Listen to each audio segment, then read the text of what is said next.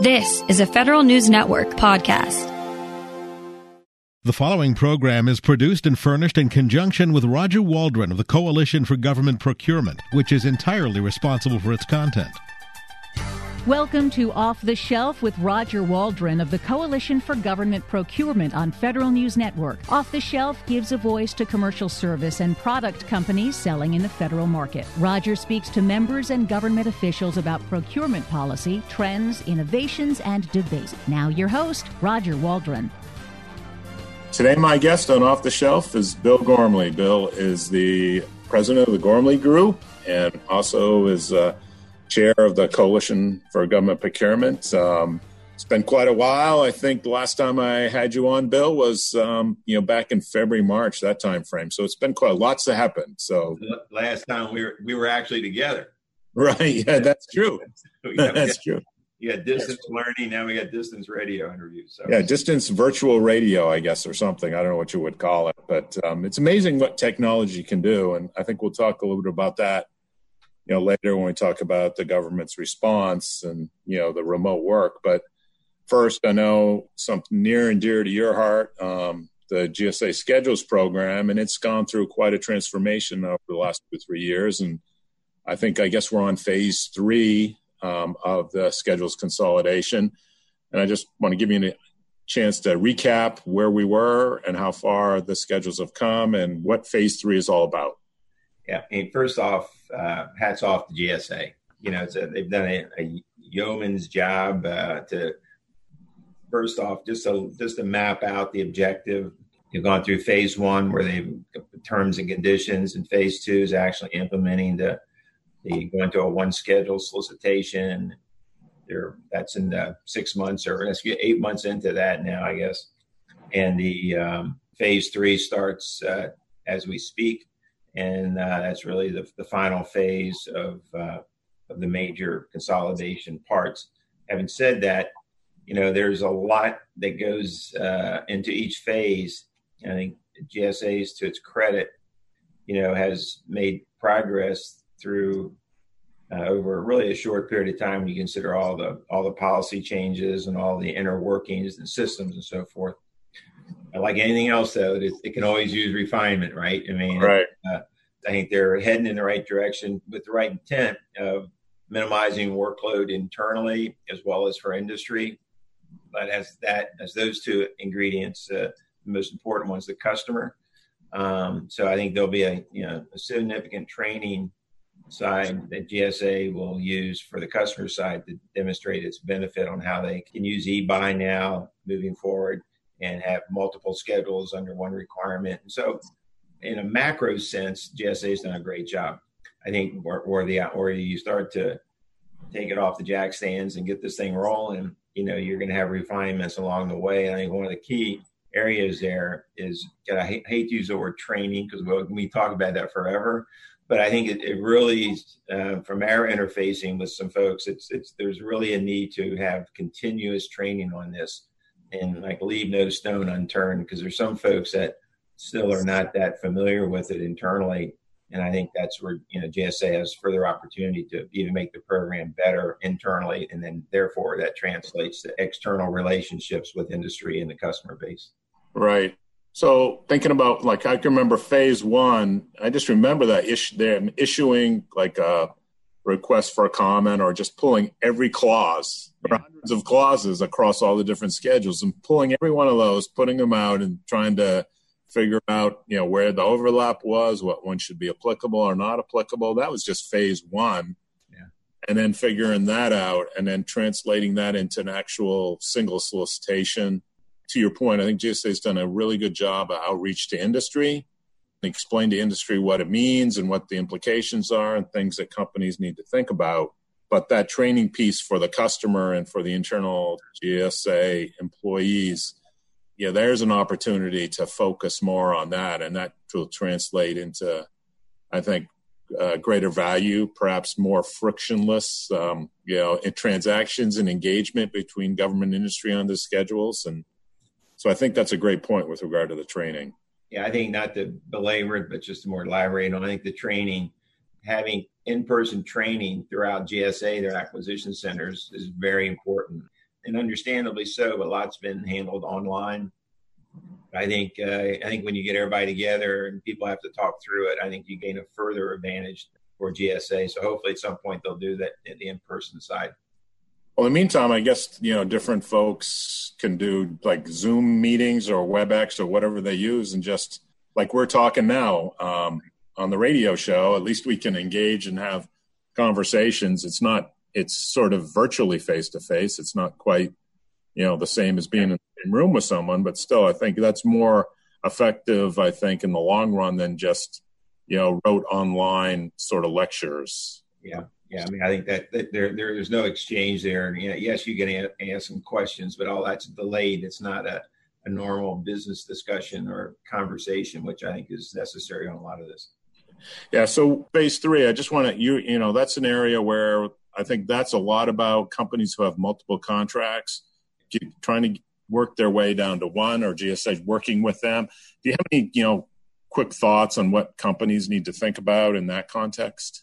Well, in phase three is uh, probably more so in, in, the earlier phases. But to your point, you have multiple contracts. So, you know, one of the things to really pay attention to, and it's going to be interesting to see how GSA handles this, is the our BPAs. If you have a BPA, if you have three or four contract, three or four different scheduled contracts, and you have BPAs under each one of them, or one or two, it doesn't make any difference. You know, how do you transition that to one contract? So I think it would be really good for GSA to work out some bridge language that um, will allow the BPAs to move to a single solicitation.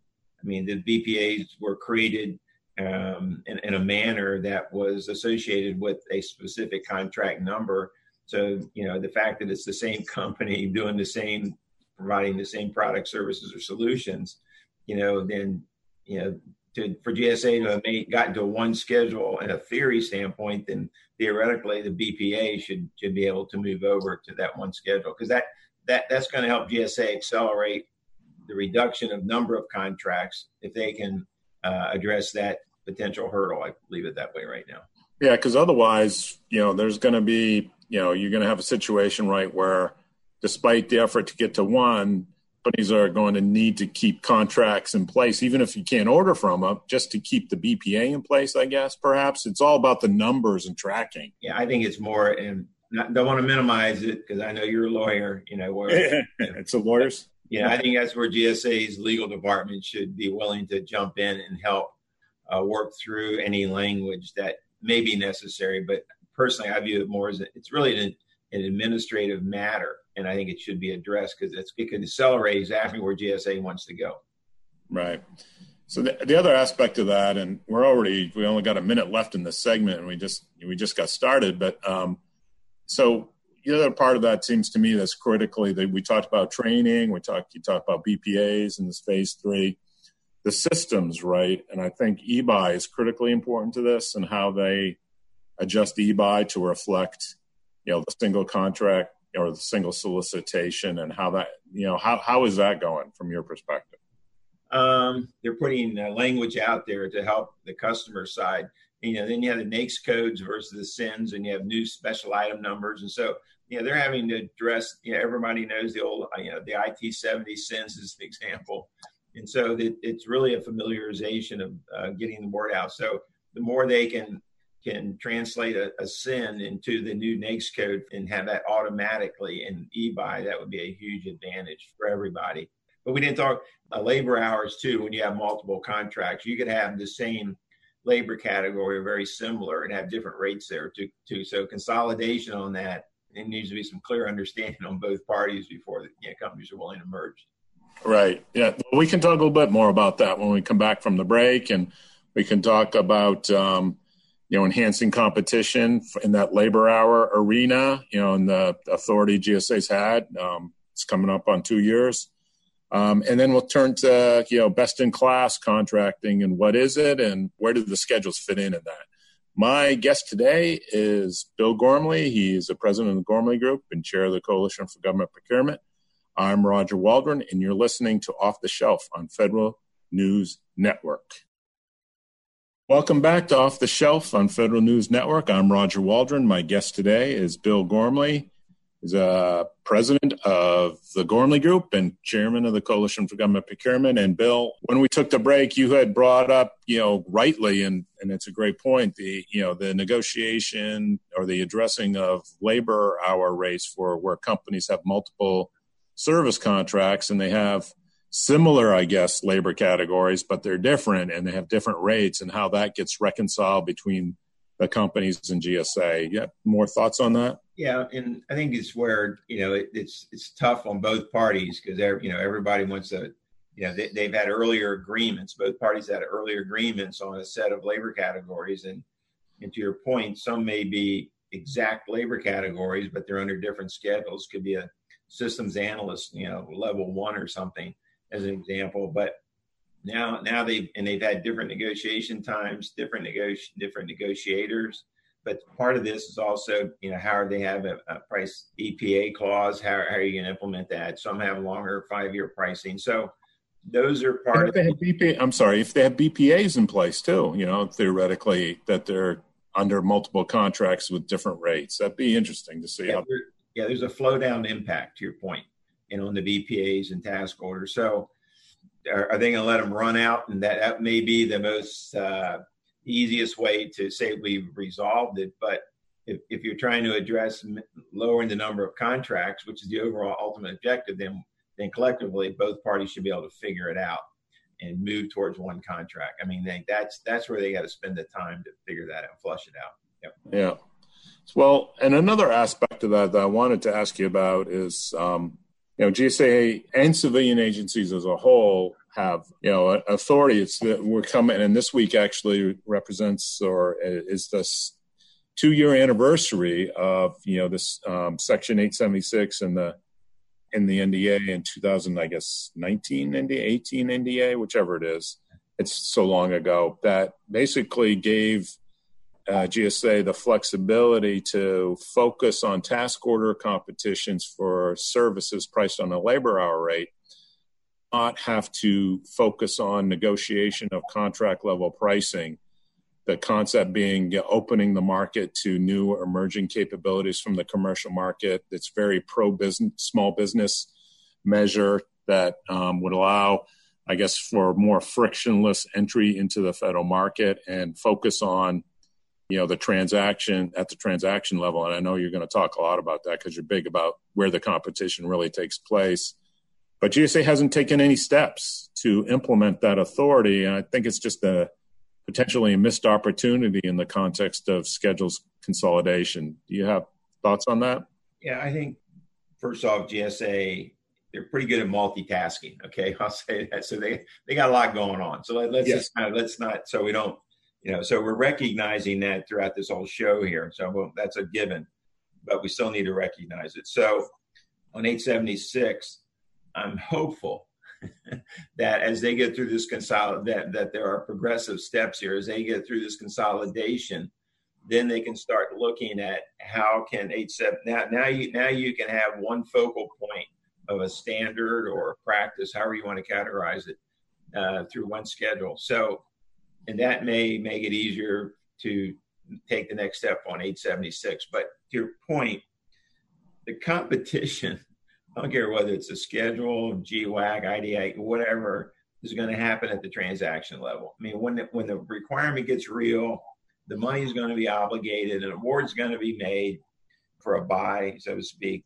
That's where you know everybody sharpens their pencil and it gets real. And I think it's a key area that's overlooked, and I'm not going to float into the IG here a lot, but I'll say, you know, when when the IG does audits of the schedules, they're looking at the award price. They're not looking at or the award discount.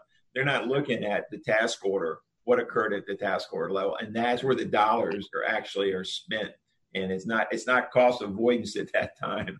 It's the reality. So enhancing competition, you know, is something I GSA through the consolidation, I think from their viewpoint, is going to enable an enhancement of competition because you're going to have, you mentioned e-buy earlier, Roger, and you know now they're going to host an e-buy requirement that could cut across what would have been traditional multiple schedules, and that's going to favor small business, at least get them more opportunity.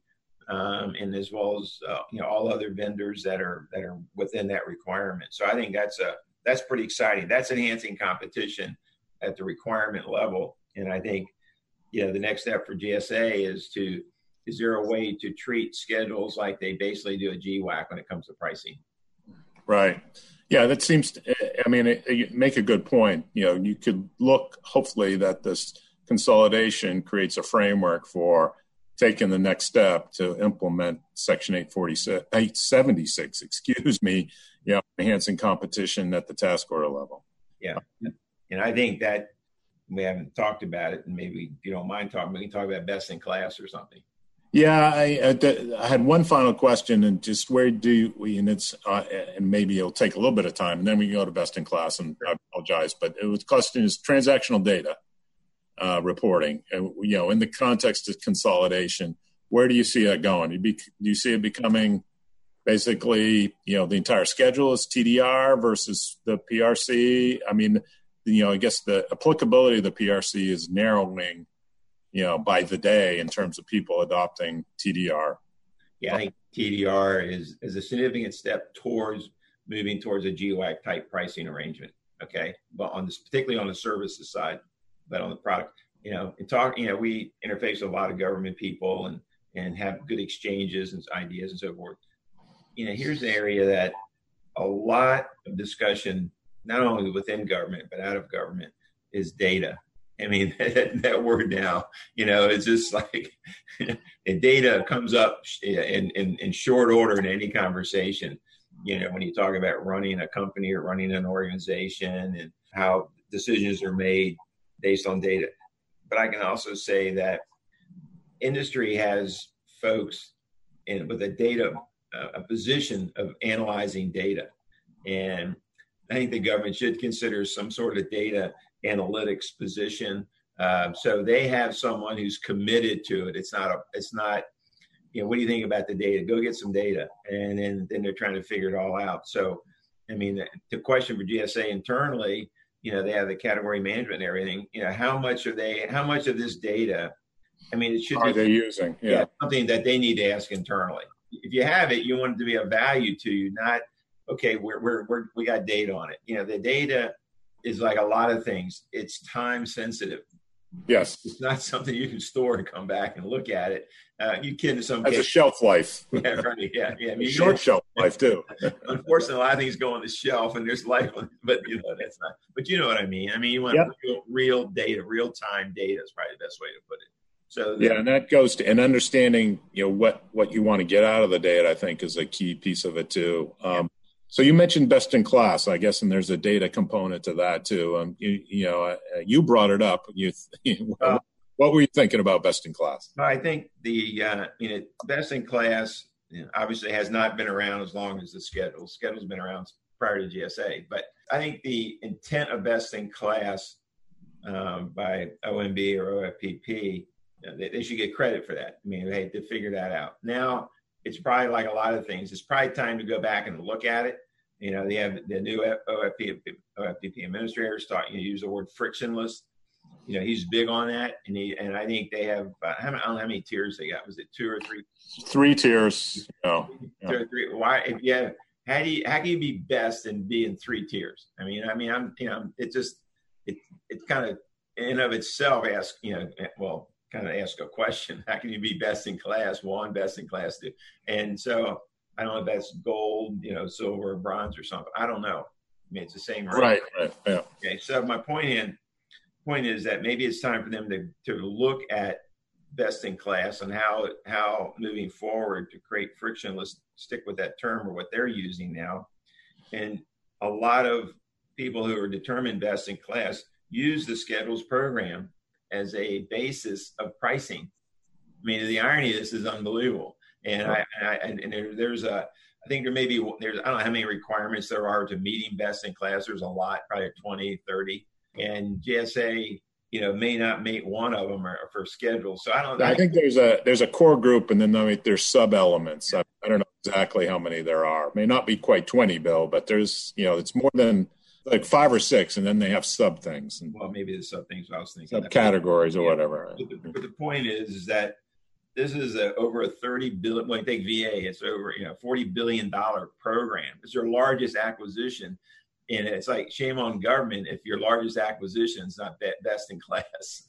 I mean, it's you know so. I think it's time to uh, to look at the overall objective of best in class identifiers and um, and schedules should clearly be you know a, a, consider, a major consider a serious consideration for for that for best in class roger. Yeah. Um, to your point we'll talk a little bit about that when we come back and i think we'll talk too about GWACs in general you know the recent you know sort of i guess cancellation of the Alliant small business solicitation what does that mean for the market and now you know the eight hours eight A stars um, sort of you know i guess you call it expansion but retraction at the same time um, in terms of dollar value versus period of performance and what that all means for small business and you know then move into you know maybe some va um, discussion. My guest today is bill gormley. He is the president of the gormley group and chair of the coalition for government procurement. I'm roger waldron and you're listening to off the shelf on federal news network Welcome back to Off the Shelf on Federal News Network.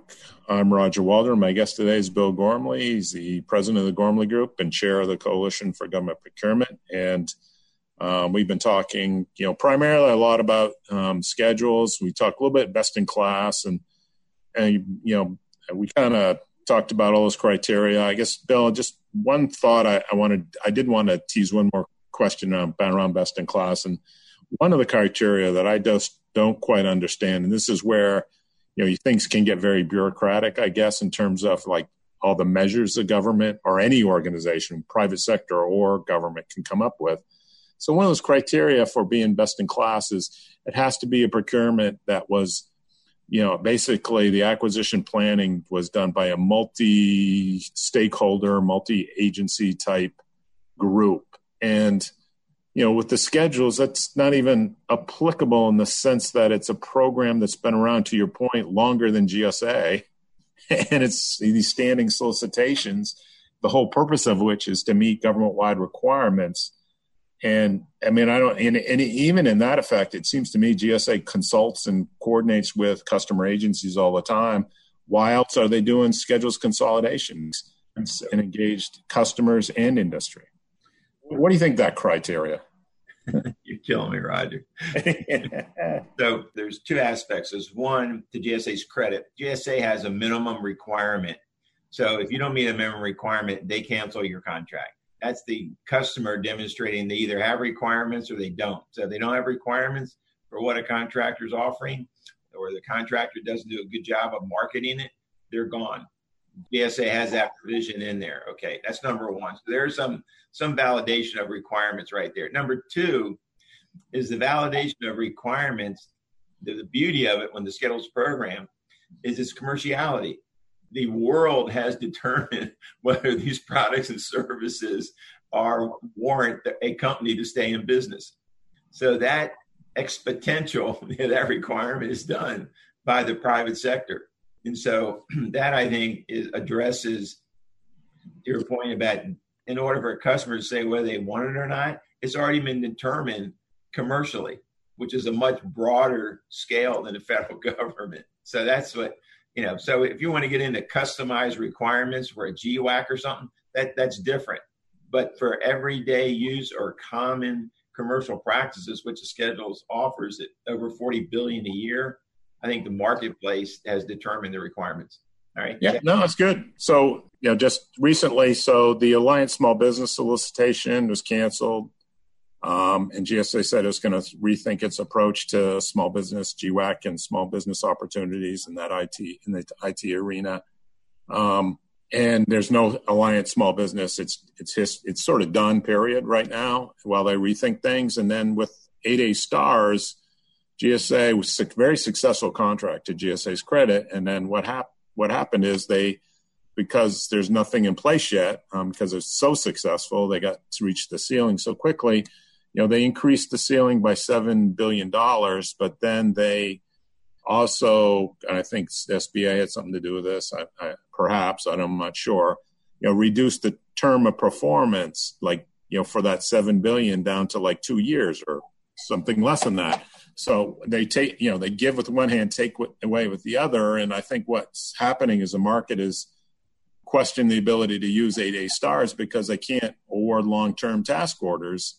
You know, so that $7 billion expansion isn't, you know, being as effective as for opportunities for small business. And I mean, that's a long, I know it's a long dissertation, but just what do you think? What's the impact from your perspective, and what should small businesses in the IT arena think about with regard to the federal market? So, Roger, I think this is where hopefully the government organizations are a lot smarter than us. I think the the, the ceiling increase combined with the shortness of time is what I call, you know, you know, I mean, it's positive pressure for GSA to figure this thing out within two years or next year. Uh-huh. I think I think because if you had a pro prolonged time, you know, then it just allows it to go on. So I think if SBA, to your earlier point, or whomever, you know, reduce the number of years, it's going to put the pressure on GSA to figure this out. So I, I call it positive pressure internally. Okay. um, do you see the? I mean, one of the things that uh, struck me about the small business IT market, government wide basis, is that you know the schedules, the IT schedule seventy the dollars going to small businesses there are equal to or greater than all the small business GWACs combined. Um, so that, that tells me that that's a hugely viable alternative for small businesses to focus on. You can set aside orders at the schedule level as well. Um, your thoughts? Well, there's flexibility there, obviously, and for and it's also the uh, as I tell industry when I was in government and all outside if you're going if you're in IT in this example you're providing, if you're in IT, you want to enter into the federal market, uh, then the schedules is going to give you the, your highest ROI. It, it's your lowest cost entry point to do business with the federal government, particularly in the IT side, Roger, because of the um, the fact that they can get sell to state and locals as well. They, they can leverage that contract number. So it's understandable that the schedules year in year out exceeds the small business goals of the federal government. So I, I can get back on my best in class horse here. I mean, you can right. other other values of the schedules program exceeds other government values and socioeconomic. So there there's another. I don't know if that's one of the criterias or not, but I, I think that I think that sort of answers your question. Yep.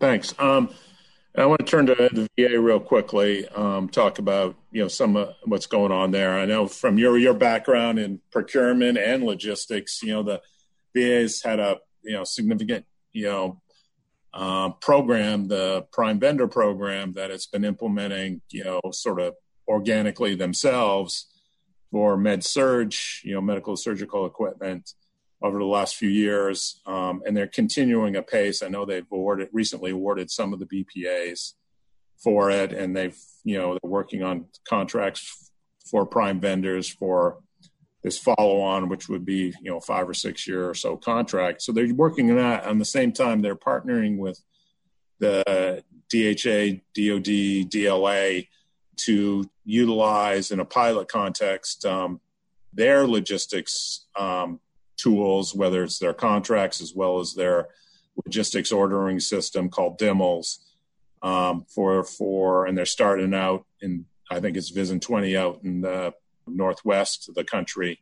So they're going to have two things going on at once. And what do you see in terms of the opportunities there, challenges? Um, folks are really interested in how the pilot is going to proceed and what the opportunities are to support the VA through that. First off, step back one time. I, I, don't have the number. I have VISNs in front of me, but I know it's quite a few, right? Right. It's like, yeah.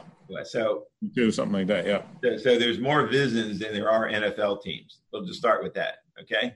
So, I don't think that's quite the case, but go. So I, I, think so. So anyway, you get the owners. How often do you get the owners of NFL? You know, what does it take to get the owners of an NFL team to agree on one thing? So for VA VISNs, you have each one, each location has their their style, their practice, their their logistics, you know, traditions, and for VA to just bring all that together and say, okay, now we're going to transport this to a DoD system.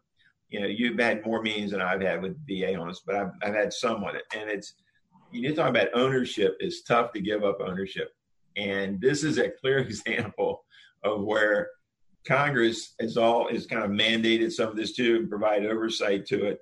This is a tough, tough one, and yeah. time has been an indicator of that because they've tried to write in their other areas specifications, do single awards and all that. I think I think moving to the DoD, going to that, moving in that direction is probably the only way that's going to break up and go into, and so then change can happen sort of like GSA schedules. I mean, it took a lot to get all to get took two years just to get terms and conditions together, right? So right, right. This is much more elaborate than that. So, yeah, I want to give some credit here, but it's it's a it's a it's a tough haul. Every single step is a tough.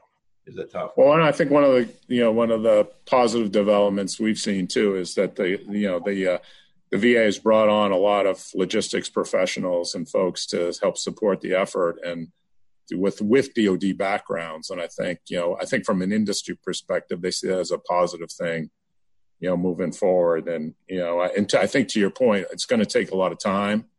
I think it's going to be a situation where they do have parallel systems in place for quite a while while I figure this out. And I think you know the pandemic's probably given some them some lessons learned with regard to logistics and how to coordinate across all these different you know sort of stovepipes um, so so we'll we'll see. Um, you know, I, and I think, geez, Bill, I think we're already up on the break, and we didn't even get to talk about e-commerce yet. So I think when we come back for the next segment, uh, we'll start out by talking about e-commerce. Maybe we'll talk about a little year-end spend or what you see.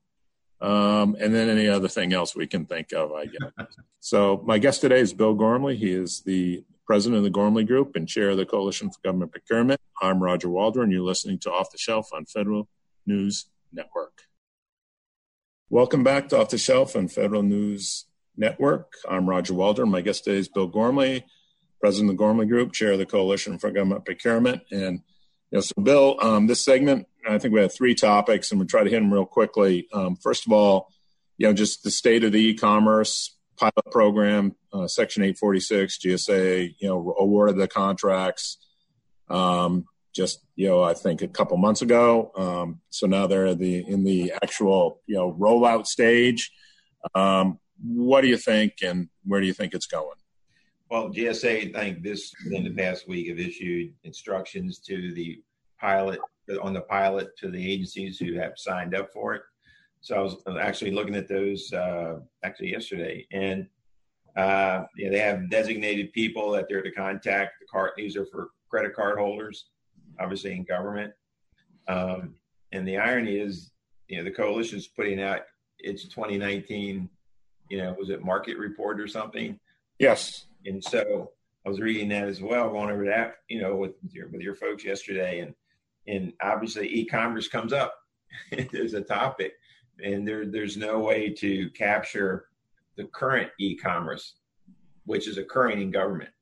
And right. you know, we talked about schedules. There's e-commerce under schedules. You got and GSA Advantage, but you also have you know folks in government that are ordering off the contractor sites, which is a form of e-commerce. So yes. the yeah. GSA has this has this requirement to do you know a pilot for e-commerce. And to your point, they've awarded that to three companies uh, implementation stage. And so, you know, I think we're just going to have to see how how GSA uh, handles the data. And we're going to get back to this because it's all about the data. You know, it's category management, it's data. So it'd be interesting how if they're going to be actually looking at this data on a monthly basis. And I think part of the idea was to is there a way of buying things better? Um, and, and, buying it better doesn't necessarily mean a lower price. It, it, could just mean a better quality or better delivery or you know better yep. So there's there's the best value side of this. So be interesting to see how they have set up the criteria to evaluate the data. So I think we're in a uh, I hate to say wait and see because I don't like I don't like that position, but I think yeah, they have taken uh, the next steps and put out instructions on it, Roger. Right. I think yeah, one of their goals is to collect data exactly address what you just described. And, and the interesting thing to see is part of collecting that data will probably one of the questions should be what data don't we have right i mean you know like because there's only they're t- only looking at a piece of the e-commerce market to your point because because because CEOs and people, you can go directly to a company's website and, award, uh, and order something and blow the micro purchase threshold. Boom, use your credit card if you have the spending authority on the card. Yeah. It'll be interesting to see how they figure out the market and then where they how they can use the data to improve. To your point, improve and provide greater value to the customer agencies. So, so I know we are on we have limited time, but we haven't spoken about 889, and, and that's where. Kind of, oh yes, yes, that's a good point. Go that ahead. Comes into e-commerce also, right? So, right. hopefully, that along with their overview of the other contracts, all the programs in government. Yeah, 889 uh, econ their their new pilot program falls under 889. There's no exceptions here. So yeah, that, that's important to pay attention to. Yeah, the e-commerce, um, the intersection between e-commerce and government requirements that are, you know, are more and more applying at all dollar levels is going to be interesting to see how that plays out, uh, you know, between all the different parties involved in the transactions. So the other thing I wanted to ask you about um, is just get your perspective on year-end spend this year. is an interesting year we have COVID 19, right? Obviously, and there's been spending around the pandemic and modernization of IT systems, but we're coming up on the end of the year. Uh, just thoughts for you know for companies and government, what what you see from, based on your experience. Yeah, I've talked to some some folks recently, and what they're seeing is this is pretty interesting. They're seeing an increase in the BPA interest with guaranteed minimums. The government is not going to have time to spend spend what's on the books. But when they do a guaranteed minimum and a BPA allows them to keep the money and, and it doesn't go back to Treasury. So we're we're seeing a sort of a, within the past couple weeks uh, more discussions people are bringing up that that's the way the government seems to be addressing uh, some of the money that they're just not going to have the resources to actually spend. So that that's one. Obviously, products. And furniture is going to be interesting because of COVID. Earlier, you know, we didn't get into a lot of the COVID aspects of this, but you know, furniture is looking at how how do we address the customer's needs now with COVID internally, and so um, the BPA's will allow government to to maintain a guarantee for the BPA allows government to keep the money and then flow it over to the next year for the requirement side. Yeah, yeah. I wanted to ask you about the idea of frictionless procurement. I know the OFPP administrator, Michael Wootens, um, coined that term. Um, it's an interesting and I think a, in a different way, or actually a different adjective is the right word for um, thinking about the procurement system, or maybe it's an adverb in some situations, right? Frictionlessly acquire something, right? Yeah. Um, just um, your thoughts on frictionless. I I love his uh, his theory or his approach on it. I mean, I think it's just it's a great start. Um, it's like anything else, you know, you have the idea and we want to see the implementation side. And I think uh, a point we raised earlier, you know, would be a, a good example of, of, of looking at internally for OFPP to look internally on their definitions of best in class to make that frictionless and to make it simpler than what it is today. I mean, they, they got enough data on on their best in class now to say, hey, how, how can we make this better? How can we make it more? How can we make this whole program more frictionless? So I would look look forward to having an opportunity, you know, through the coalition. I, I think it'd be good to have a frictionless event and have discussions on frictionless acquisition. Yeah, well, perhaps we could have a panel discussion or something, or bring some experts together frictionally, frictionlessly in a virtual meeting to yeah. discuss, you know, opportunities to, you know, create a frictionless environment, right, for for procurement, for the acquisition of products and services.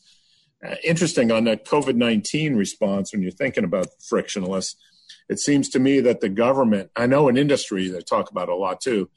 You know, necessity is a mother of invention, and it seems like the government ha- and industry both have made huge strides in upgrading technological, I mean, IT capabilities, remote work, and that sort of thing. Are there, do you see lessons learned from that and thinking about frictionless? Um, I, I, think the, uh, first off, you know, kudos to the government. I mean, they've, they've, uh, you know, and I won't say it's been frictionless trans, trans, transition to, to going virtual, but it's been easier probably than a lot of people would have thought years ago to, to be able to do what's being done today as an example of this radio show right here. Okay so i you know credit there. Um, i think the, the the need for still i think it's over time the need for people to get together is, is still a a valuable um, business need on the part of government to have meetings together as well. I mean that's just it's nature it's life. It's not old school versus new new school here. You can do this for a while, but at some point you got to get together. So I think that's going to be the, um, you know, an example of you know I think you're you're going to have a, a, virtual conference, right?